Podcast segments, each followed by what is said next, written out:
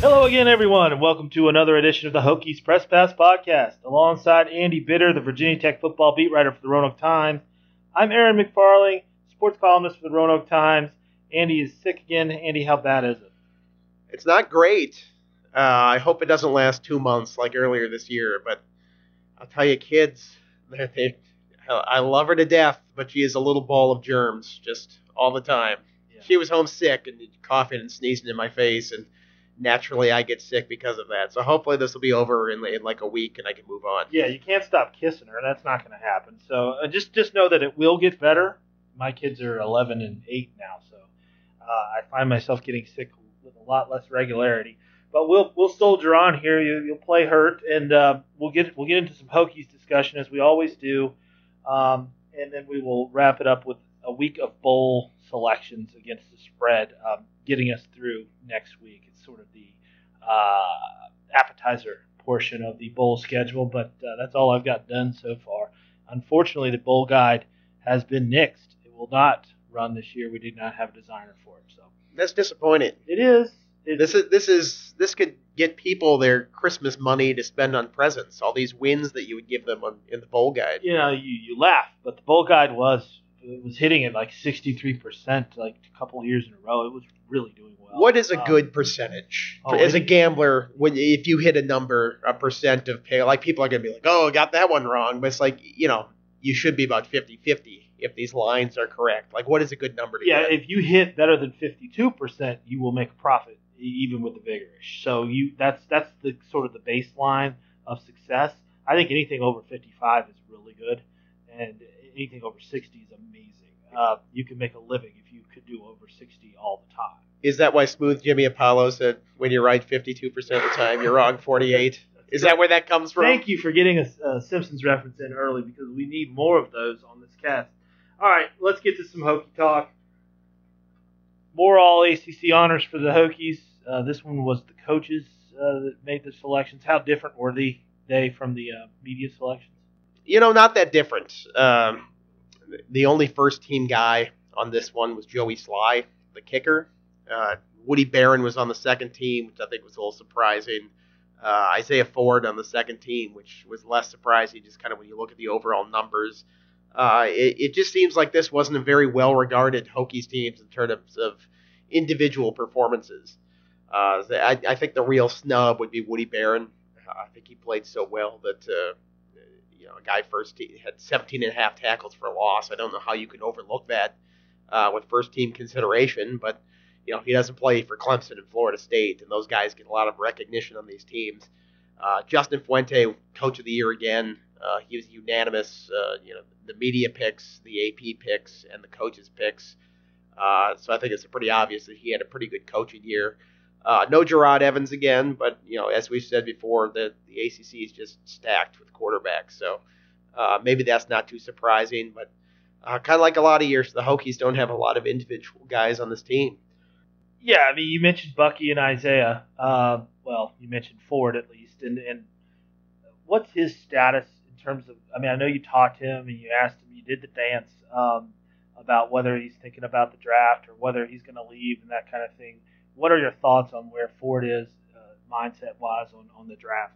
Uh, you know, it's hard to say. I mean, I think you look at two guys. Are they going to go pro? Uh, Bucky Hodges or Isaiah Ford? I think those are the two you you really think about with Virginia Tech. You know, Evans probably had the numbers to do it, but I, I just don't think he has the seasoning after one year at Division One to try to make a jump like that. Uh, certainly, kind of when you look at him having to go through reads and progressions and stuff like that, uh, that could use a little bit more work. But uh, you know, Mel Kiper, ESPN's Mel Kiper, had a teleconference the other day, and I somehow got the first question on. I think I called in early enough to get in the queue early enough. Asked about Bucky and Isaiah. He gave Bucky a first round grade. He has a number 21, I think, on his big board overall. Uh, has him and OJ Howard as uh, you know one, two, two, one as the number one tight end in the draft. That's pretty hard to pass up. I know Bucky was close last year to possibly going. Uh, decided to come back, get his degree. He, I think he is getting his degree in December. Uh, you know, you look at his uh, position that he's playing in college. it's not what his professional position is going to be. I mean, he's playing receiver right now, so I don't know really how much coming back would help him in terms of developing at the position that he's going to play at the next level. Uh, so if I were to guess of the two, I think Bucky is probably a more foregone conclusion that he'd be gone. Ford, Kiper gave him a solid second round projection, which is pretty good. Uh, you know, you, you look at the money, and yeah, if you're a higher first round pick, the bonus is higher, but you also have to guarantee that you'd move up into that first round by coming back for another year. I don't necessarily know if that would happen with Ford. I mean, he's, he's not a, a four three speed kind of guy. He's not a six five kind of you know size kind of guy. He just kind of does everything well. So I, I don't know if he's going to necessarily have those kind of physical tools that all of a sudden would propel him up into the middle or high in the first round, where you know it would really benefit him money wise to come back. So. Uh, obviously, there are other factors than just money. And you know, Isaiah, we asked him about the other day. He, he said, you know, I could come back and get my degree. I could come back because this is my family here, all the players and teammates and stuff like that. So there are plenty of reasons to come back. Uh, I just think from a practical standpoint, if you're that highly ranked this year and with the injury concerns of coming back, that a lot of times these guys will go even if they're in the second round like that. I mean, I, I can't predict what Isaiah is going to do, but just looking at uh, his situation, I could definitely see a reason for him to go I think we sort of disregard the family stuff, but I, as much as we, as much as we all know that these guys are, are quasi pros at the college level, there is a difference. I mean, there is a difference in the camaraderie that you feel with the, the people in the locker room than you will in the cutthroat NFL. Um, so, I mean, I think that's a consideration, and he's a smart guy. Uh, I'm sure the degree is important to him. I'm sure it's important to his mother, uh, and so you know that, that that's a, bigger consideration than it might be for, for somebody who, who doesn't take all that all that serious. Uh, so it'll be interesting to see. I mean, but you'd be stunned if Bucky were back, right? I mean, you'd just right? I would be because I, I, think he was close last year to going. Uh-huh. Uh, and like you know how I said Isaiah doesn't really have those physical attributes that, that would prop you know push you up to the first round. Bucky does. Mm-hmm. I mean, he's six seven. Uh, 235 pounds. He's going to run like the wind at the combine. I mean, he's going to put up those kind of numbers that I think NFL teams will will take notice of. I mean, th- those are the kind of sort of freakish numbers that people go, "Oh, he's a he's a workout wonder. He's going to shoot up the draft." So, uh, I know he could probably develop a bit more in college, but when you have those kind of tools, it, it's tough to say no, especially when teams are, are offering that kind of money. Yeah. Well, early in the week, they Virginia Tech held a press conference They dubbed it a major, major press conference. Uh, they sent out some cryptic uh, tweets about what was what was to come, and found out what it was on Monday. I know you had an inkling it was about fundraising, and sure enough, it was. The drive for 25. Explain that to us and what uh, what it is that they're trying to do with that. Well, uh, they're trying to up the donor base uh, of the Hokie Club to 25,000 members. Uh, right now, it's about 11,000. Uh, it sounds like it's been static, sort of uh, flatlined for a while since the late 90s and early 2000s. Uh, and really, this is just a, a, fundraising push. This is the second part of that fundraising push where, you know, in the spring they uh, instituted uh, required giving uh, when you buy season tickets. this is the second part of that where they're trying to expand the Hokie club donor base to include people that aren't just buying tickets, to, to include people that want to give to Hokies athletics just to give, just to you know prop up the the athletic department, and you know that's an important thing. And they they say it's uh, scholarships. That's the big deal right now. That's 14.5 million dollars to cost cover the cost of scholarships. Uh, they're only raising 11.5 million specifically for scholarships. So there's a shortfall there right now, which they have to pull from the operating budget. Now, uh, you know, I know they say this money will go directly to that, but if it's going directly to that, that means they don't have to pull it from the operating budget. So it does allow them to spend money on, on other things in that sense. But uh, to go up to 25,000 from 11,000, that is a pretty ambitious push. Uh, that's more than doubling it. Uh, it's trying to get up into the neighborhood of Clemson and Florida State and 25,000. They're the only two schools that approach that in the ACC. So uh, it'll be interesting to see if, if they can do that over the next couple years. It is extremely ambitious, to more than double your donor base. Now, what is the minimum that you have to give in order to be a member of the Hokie? Uh, one hundred dollars a year is the minimum amount. Uh, I think with this whole drive for twenty five thing, I think with Babcock and, and Frank Beamer and the people in charge would like twenty five dollars a month. If people can afford that, that's kind of their target goal with this. But you can go lower than that, and I, I think honestly they'll take anything they can get. Yeah, and I thought one of the interesting quotes from Whit, and you, you told me off air that he said this before. I mean, this is not a new quote, but basically what he'd like to do is is sort of change the mindset of the donor from one of transactional uh, giving. You know, hey, I give you money, you give me better tickets. Uh, that's how it's going to work. To philanthropic philanthropic uh, giving, just giving for the sake of giving. And um, I mean, what do you think about that? I mean, do you think that people will go for that? Uh, do you think that that has a potential of, of bringing in people who, you know, thought, hey, I'm not going to go to games, so what do I need to give for? Because I'm not worried about getting tickets because I live in Arizona or California or wherever. Yeah, I, I think that's the whole point of this thing is that uh, you know they've always said they want to expand it to people that aren't just coming to the games. And if you if you say it's only people that are coming to games are going to be people who donate, you really limit yourself to uh, honestly a 250 mile radius of Blacksburg. I mean, you mentioned Arizona. People aren't going to fly in on a regular basis uh, to see football games, or at least if they do, it's a real hardship for them to do so. Uh, so I think they just want you know, fans of Hokies athletics in general to support the program any way they can. I mean, this is a way to do it.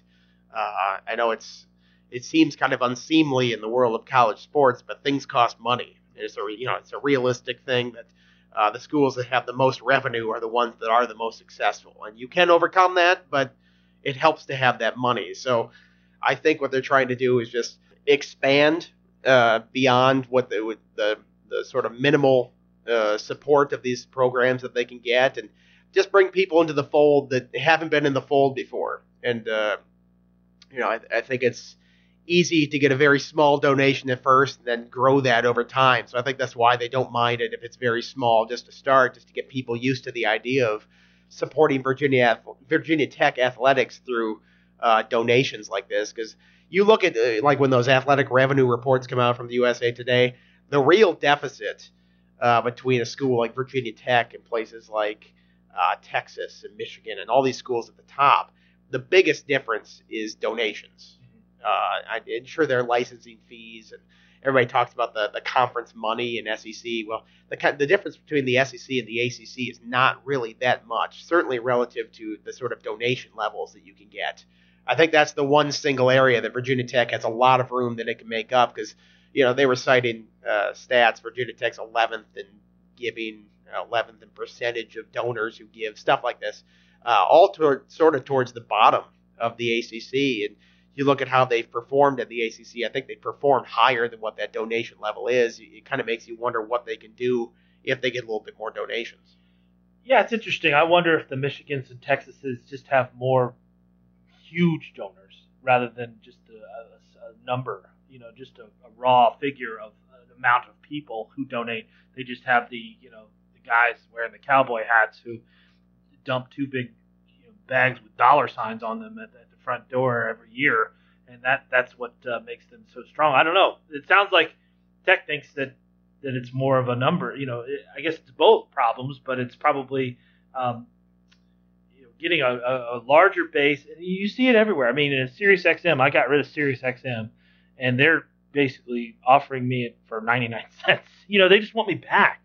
You know, and and I, am not going back because I know once I go back, they'll raise the price and I'll stay. And you see it with other things as well, subscriptions and such. And I think that's what they're they're banking on, right? Like that people think, well, I, you know, 100 bucks, I can part with 100 bucks, and then later they say, well, I've got more money now than I had when I gave the 100 bucks, and I'm willing to give 200 or 300, and and you go from there, right?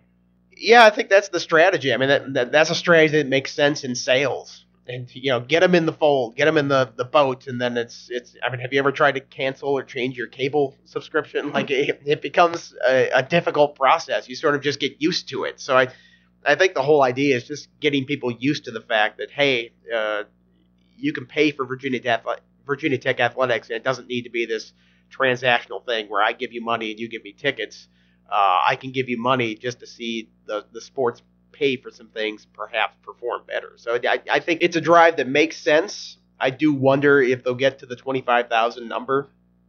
Uh, that's a, a, very lofty number. You, you, notice they didn't put a timetable on it. So uh, uh, I, it makes you wonder how serious they are getting that goal. I, I, think they'd like to get it, but honestly, I think if they don't get it and just increase the numbers quite a bit, they can still consider this whole drive a success. Yeah, I don't think they're going to get there. I mean, and just call me a pessimist on this issue, but I mean, if, if people aren't used to giving, I, I, don't think you more than double the the numbers. But you're right. I mean, maybe you reach for the clouds and you touch, uh, you reach for the stars, touch the clouds, whatever the old saying is.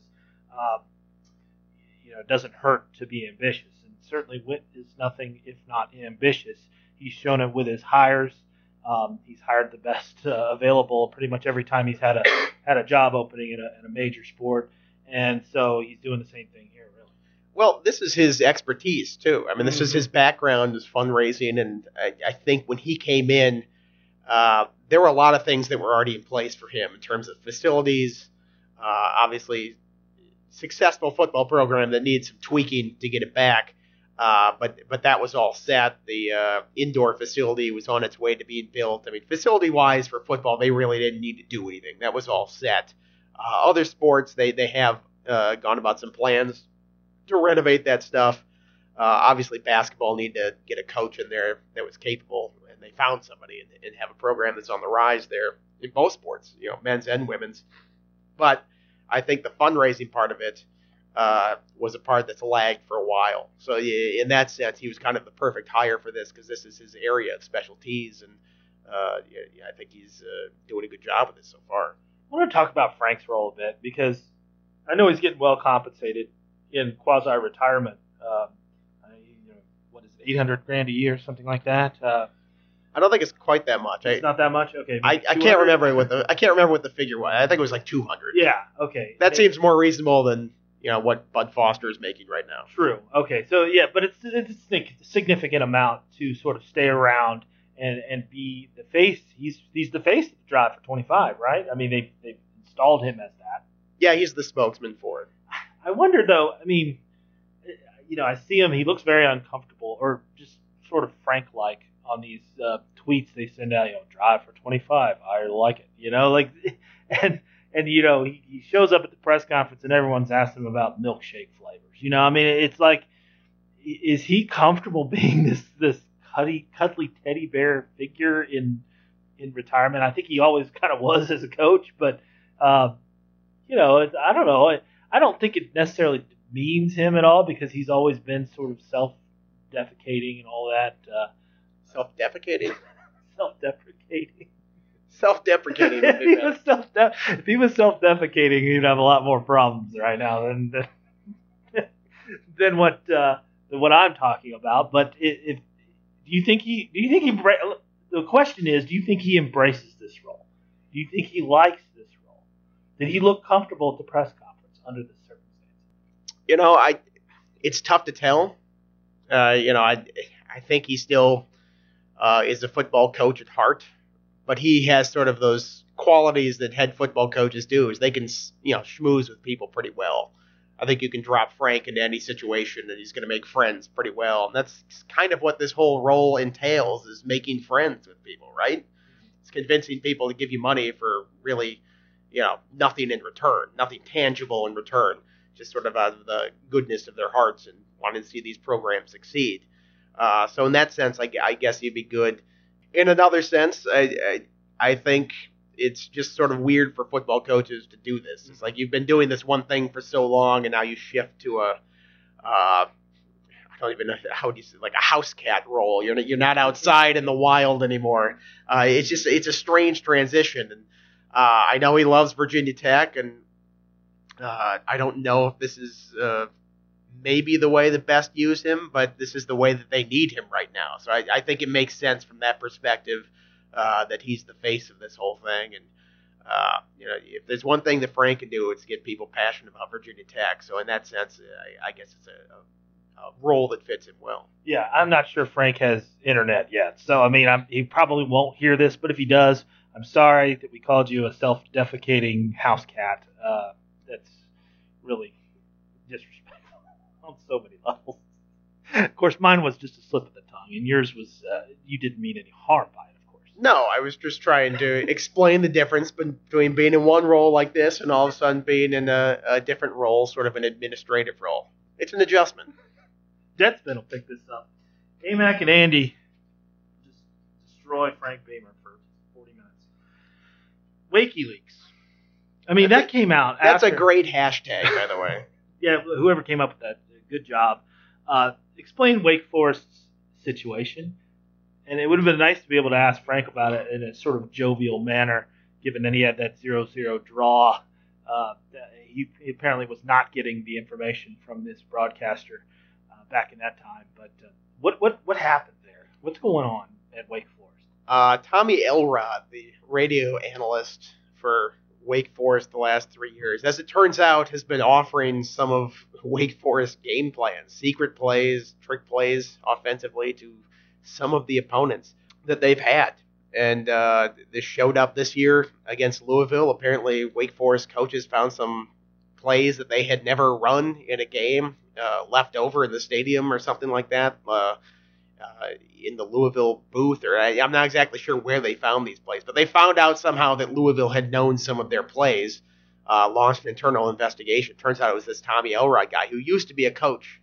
Uh, he was a player there, later a coach for Jim Grobe, uh, who then was not retained by Dave Clawson and his staff in 2014. So uh, maybe it was an axe to grind situation. I'm not sure, but he actually uh, the Louisville offensive coordinator this year, I think, used to coach with him. I'm not sure if it was at Wake Forest, if it was somewhere else, but there was a connection there. He apparently called up the Louisville uh, assistant coach and told him about some of their plays, and the Louisville coach accepted this information and passed it on to the defense. So he wasn't selling the secrets; he was just giving them away. At this point, it's tough to tell. Uh-huh. Uh, they, it seems like it might have just been done out of spite. Mhm. I don't know, but uh, uh, if there's something more to it, it hasn't come out yet. But whatever the reason is, apparently he just gave away this information to some of the opponents, which is just bizarre. Like for all the paranoid uh, theories that coaches have about people watching their practices, like all of a sudden something actually comes true, and like oh somebody was giving away this information.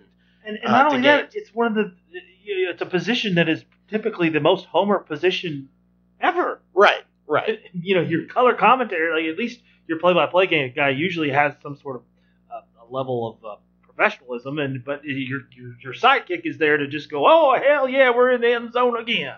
Like that Miami guy that we were listening to Oh, on the, the way back from what was that North Carolina or whatever it was. There's Miami and Florida State. That guy was perhaps the most homerish uh, announcer I think we've ever heard. But this is bad for us, right?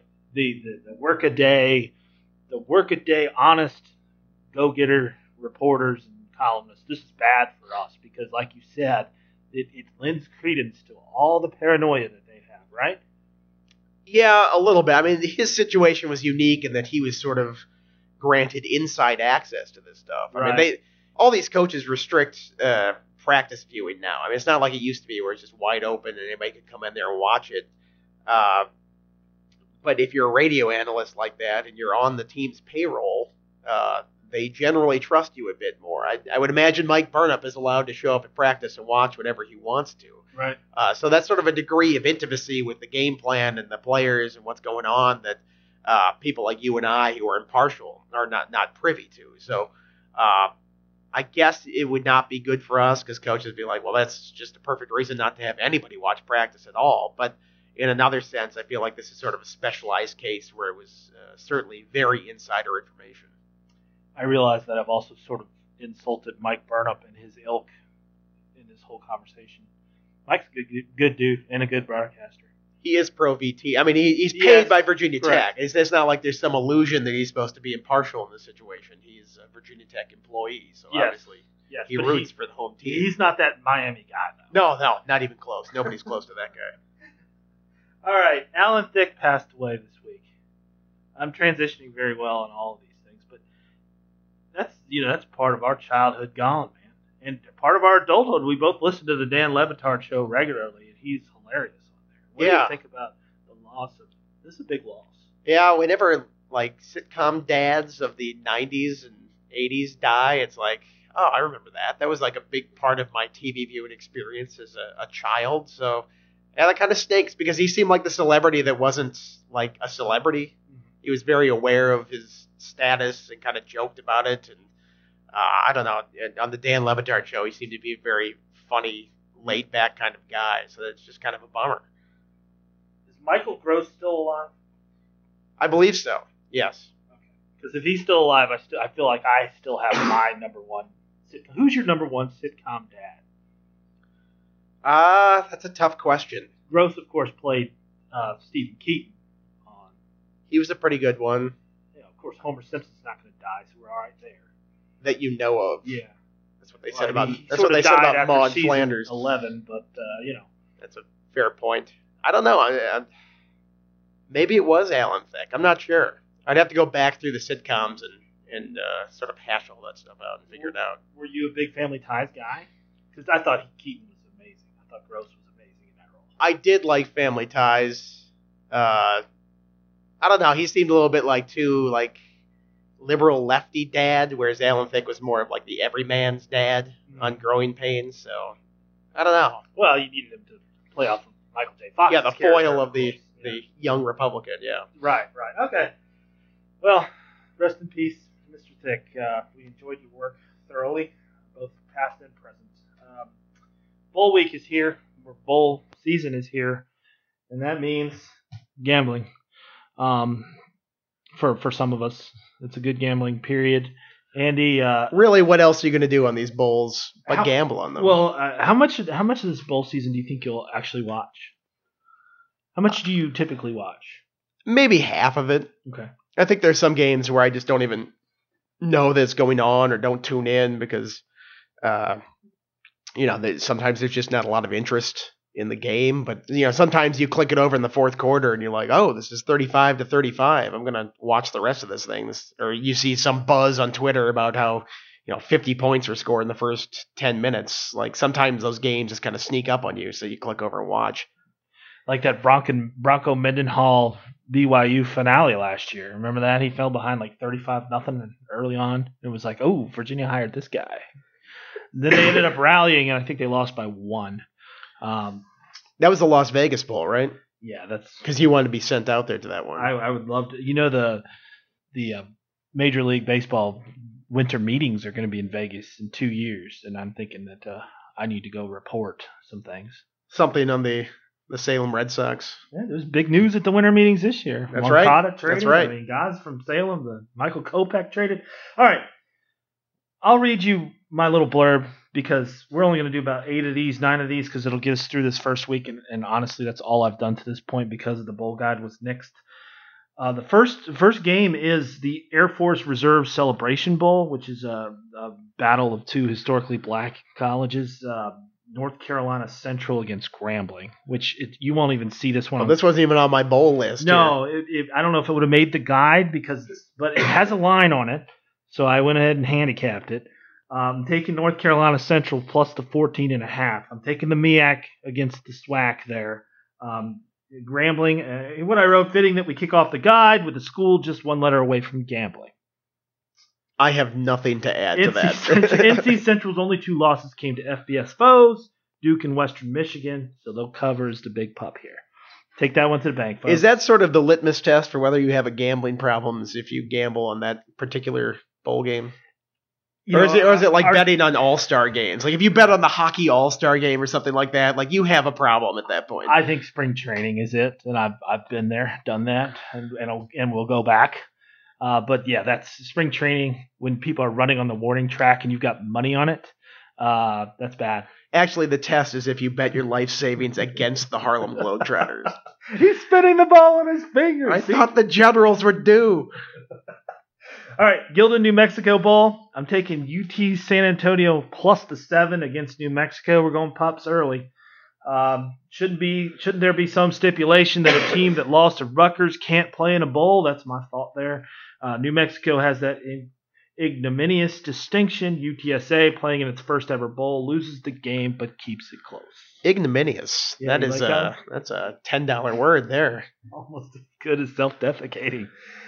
I don't know anything about either of those two teams. I don't really have anything to offer them. Uh, that's the first bowl game though. That's that's on December seventeenth. So I, I think some people will tune in just because it's football. Yes. you know. Yes. Also, something to watch. December seventeenth, a game I'm credentialed for but have not been approved to go cover. Las Vegas Bowl, San Diego State. I'm taking another dog here, getting the three and a half over Houston. Uh, we kind of know what happened to Houston there at the end. Um, another live dog here as the Aztecs take take on Tom Hermanless Cougars, who are a long way from their Week One upset of Oklahoma. SDSU running back Donnell Pumphrey has rushed for more than 2,000 yards this season, and he will get the job done here. How many yards do you think he gets in this game? Because it's Uh, crucial. He, he's 108 yards shy of Ron Dayne's all-time NCAA rushing record of 6,397 yards. Wow. So I have a vested interest as a Wisconsin graduate and somebody who was there when Ron Dayne broke Ricky Williams' record. I have a vested interest in this. I actually will be rooting for Houston in this game to shut him down. Oh, so how many again is he he needs 108. And Yeah, Houston, on average, I think gives up like 95 rushing yards per game. I think he's going to get there. I think he's going to get there because I think you know I don't think New, uh, Houston's going to get the, the kind of lead that would force them into a throwing situation. I think it'll be tight. Well, Uh, plus I think the coach for San Diego State will do everything he can to get this kid the record. shouldn't he? Yeah, I mean he's already played in uh, like six or seven more games than Ron Dayne ever did in his career. So it's Oh. it's a little bit. I mean, it's one of these things where. You know, if guys are really good at running back and put up a ton of yards, they don't stay for four years. So it's kind of even strange that Ron Dayne stayed there for all four years to get the record. But a guy at a smaller school like this, uh, you know, lesser competition than what Dayne faced. You know, I'd kind of like to see Dayne keep the record, but I don't think he will. That's it's really good color commentary on this bowl guide right there. Because I, didn't, I wasn't aware of that. That's good That's stuff. me riding shotgun. the 3:30 p.m. on ABC on Saturday, guys. That's the Las Vegas Bowl. Tune in, see if Andy loses or I lose. One of one of the other will happen. Raycom Media Camellia Bowl. Uh, I think this is a new bowl this year. No, it's been around a couple Okay. years. It's in Montgomery. 5:30 p.m. on ESPN on Saturday. I'm taking Toledo and I'm giving the small amount here, the one and a half points over App State. Um, yeah, you're right. That is in Montgomery, Alabama. Uh, MAC teams can be a risky play in bowls, as I've learned over the years, but Toledo QB Logan Woodside, 3,882 yards, 43 TDs, nine picks. He's a good one. Oklahoma's Baker Mayfield is the only FBS player with a higher passer efficiency rating than this kid from Toledo. So give me the Rockets. You know, I saw Pat Forde's bowl picks, and he put the records of the conference as he went through, and did different one. I think he picked the MAC to go like 0 and 5 or 0 and 6. Max sucks in bowls. They're bad. I mean, historically, it's been like that. They always mm-hmm. get put up against these pretty decent teams, and they underachieve in those games. It, it, half the time, it seems like their coaches have gone on to a better opportunity, so they're working with an interim coach anyway. But Either that, or, or in the case of um, they have a lot of passers. You know, they have a good passer. So you look at the numbers and you say, well, they should cover this. They've got a really good pass, which is what I just did here. Um, but I, over the years, I've learned to distrust the MAC, and you'll find that out here as we go along. There's a couple more we've got to get to. Um, that's 5:30 p.m. on ESPN on Saturday. Also at 5:30 p.m. This one on CBS Sports Network, AutoNation Cure Bowl. I'm taking UCF minus five and a half over Arkansas State. That Florida, you know, there's a lot of good coaches in Florida, or big name coaches. I don't know how good Lane Kiffin is, but uh, what he took the FAU job, right? right, you you were about to say that that those that Florida crowd. You were nearly to go down a, a Beamer Road there with a saying.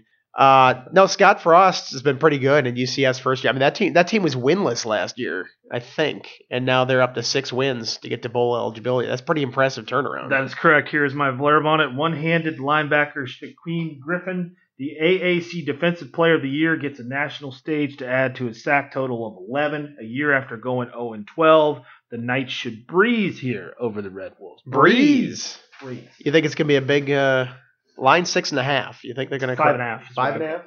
uh, Okay. yeah, the guide says five and a half. We're going five and a half, so that's less that I have to cover. There you go. Uh, New Orleans Bowl, 9 p.m. That's the capper on Saturday. Southern Miss, I'm giving the four and a half over Louisiana Lafayette.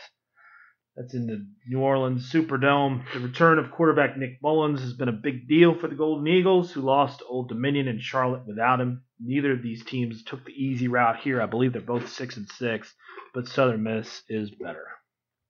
I don't know anything about either of these yeah, teams it's either. like- it's really kind of a lame. What do you think about six and six, like two six and six teams in a bowl game? Like, And not even like name schools. Right. I mean, Like, are you guess okay with it? Miss had Brett Favre. like I, I know we have this debate every year where like, are there too many bowls? Should these teams be playing in bowls? Like, honestly, I have no problem with it, but I can see why it's just like sort of a blah yeah, TV experience. Like, who went? Oh, six and six against six and six. Who cares? you've got to gamble. That's another. Uh, you're underscoring the point of gambling. Now, the next one is uh, Miami Beach Bowl. That's on December 19th. I believe that's Monday. Uh, 2:30 p.m. on ESPN. Now, see, this is where bowl season really kicks in because you you, you got a 2:30 game on a on a weekday. I like that. You know, uh, that's at Marlins Park in Miami. That's that was site of that uh, Justin Fuente coached Memphis against BYU Right. coached Mendenhall brawl at the end of like a 55 to 50 game or something like that. yeah. It's got a good history, a storied history of this bowl game. It does. Hopefully, we'll see something similar. I'm, I'm giving the 11 and a half with Tulsa over Central Michigan here. Uh, no bowl name better epitomizes the spirit of the college football postseason than the Miami Beach Bowl. Uh, this matchup is less than glamorous. Chalk this pickup to MAC Fears and Golden Hurricane running back James Flanders, who is always willing to give Homer Simpson a, a hand if he needs it. in Oakley Dokley. Yeah. I I like Tulsa. I mean, we saw Tulsa last year. I mean, this team can put up points. Yeah. Like covering that doesn't seem like it'd be a big deal for them. Stupid, sexy Flanders has 1,500 yards rushing this year. It's pretty good. Uh, and I don't have blurbs for these, but I'll give you picks anyway. The the, the last two on our list here: Boca Raton Bowl, Memphis at Western Kentucky. That- that's pretty intriguing matchup, actually. That's, that's like a sneaky good matchup between those two teams. yeah, that's at FAU Stadium, new home of Lane Kiffin. Uh, that's on December 20th, at 7 o'clock on ESPN. I'll give the five points with Western Kentucky. Here's the fun fact for them: seven straight wins they've had. Uh, they've covered as 12 point favorites, 28 point favorites, 28 and a half, 21 and a half, 15 and a half. That tells me you can put up some points. And of course, uh, Memphis is better than those teams that they've they've rolled over. But uh, if you can score, you can cover the number. My question here: uh, Jeff Brohm was the coach of Western Kentucky, correct? And he's going to Purdue. Is he I going was to told there would be no questions. is he going to coach in this game? I, I mean, if you have an interim coach, Uh, uh, and I'm, I'm not sure, I haven't seen this. I guess I should have done some research before this. I can spin that however I want to. They they they really want to win for this interim coach, or yeah, he's going to coach the game, and they really want to send him out. Honestly, I like Memphis more in this game. Okay. I think because of that. I think Memphis is a really sneaky good team. Is that the only one other than uh, the Pumphrey game that uh, that you're going to be rooting against me, probably? Or? well, I'm not really rooting for anyone in that All right. one, but I definitely want to see Ron Dayne keep that record. Okay. So All right. And, he's, there's no chance that that guy doesn't break that record. finally, this will get you through to our next podcast. This is the final game before we'll tape our next one. December 21st, San Diego County Credit Union Poinsettia Bowl. Uh, my mom always said poinsettia, but she was wrong. It's poinsettia. Did you know that? It's a lot of good foliage. Well, you know, and you, your parents probably did this to you too. But like, if your parents say it wrong, then you say it wrong, but you're convinced it's right because your parents said it. Right. And so, like, I'll, I'll, I was like, don't say poinsettia. The I is silent. And finally, I learned that that's that's totally wrong. People were mocking you for years behind your back because of this. BYU versus Wyoming. Um, I don't know. It's nine o'clock on ESPN, Qualcomm Stadium. I'll take the dog here. Give me Wyoming. Give me the eight and a half points. Uh, I'm a little gun shy about BYU after the aforementioned Bronco Mendenhall finale from last year. Even though they did rally valiantly, I think I picked BYU in that game because I was still I was already head over heels for Bronco. I'd gone to the introductory pro- press conference. I said Broncos uh, the man. He's going to win this game and cover whatever the spread was, and, and he failed to do it. So now I hate BYU with a passion and uh, go Wyoming, cover that 8.5. This is a spite pick. It kind of is. Yeah. sometimes they have those. Wyoming, Wyoming's a pretty good team. I think they were better than a lot of people thought they'd be this year. Yeah. Well, sorry those aren't really juicy. I mean, we'll get to some juicy ones next week. Juice or no juice. Just kind of juicy. the game that's sweeping the country for after last week. I mean, when actually going through, I mean, I enjoy uh, breaking these down, but actually going through them with you on the air, I realized that was probably painful for our listeners, and I apologize. Well, they really weren't that good of games. If you have a gambling problem, then you listen. Right. That's the that's the crucial part. I'm hoping you do. uh, this for entertainment purposes only, and by and that you know if you're entertained by making money, which is my assumption, you're entertained by making money. Um, this will be entertaining for you. Do you keep track Oh yeah. of your? Okay, so Oh, we'll we'll revisit how you Oh, did on trust me, picks. Randy King keeps track as well. He's and and viewers or readers over the years have kept track. I once received a bull guide in the mail. Uh, you know when somebody mails you something that's it's never it's never good. No, it's always well documented of your failures. It just had big red X's over all my incorrect picks. That's a funny looking correct correct pick there, McFarling. Yes, but let's get off to a good start with these picks. And if uh, if they all fail, uh, I'll keep track of them this week. And so if they all fail next week, maybe we'll just skip the picking because I don't want to. Uh, yeah, I don't want to give.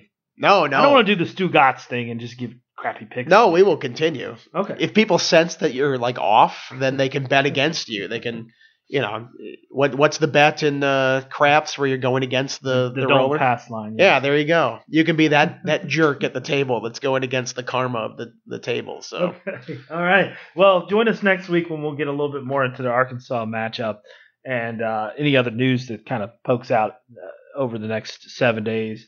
But until then, enjoy the bowl games, and we'll talk to you next week. For Andy Bitter, this is Aaron McFarling. See you next time.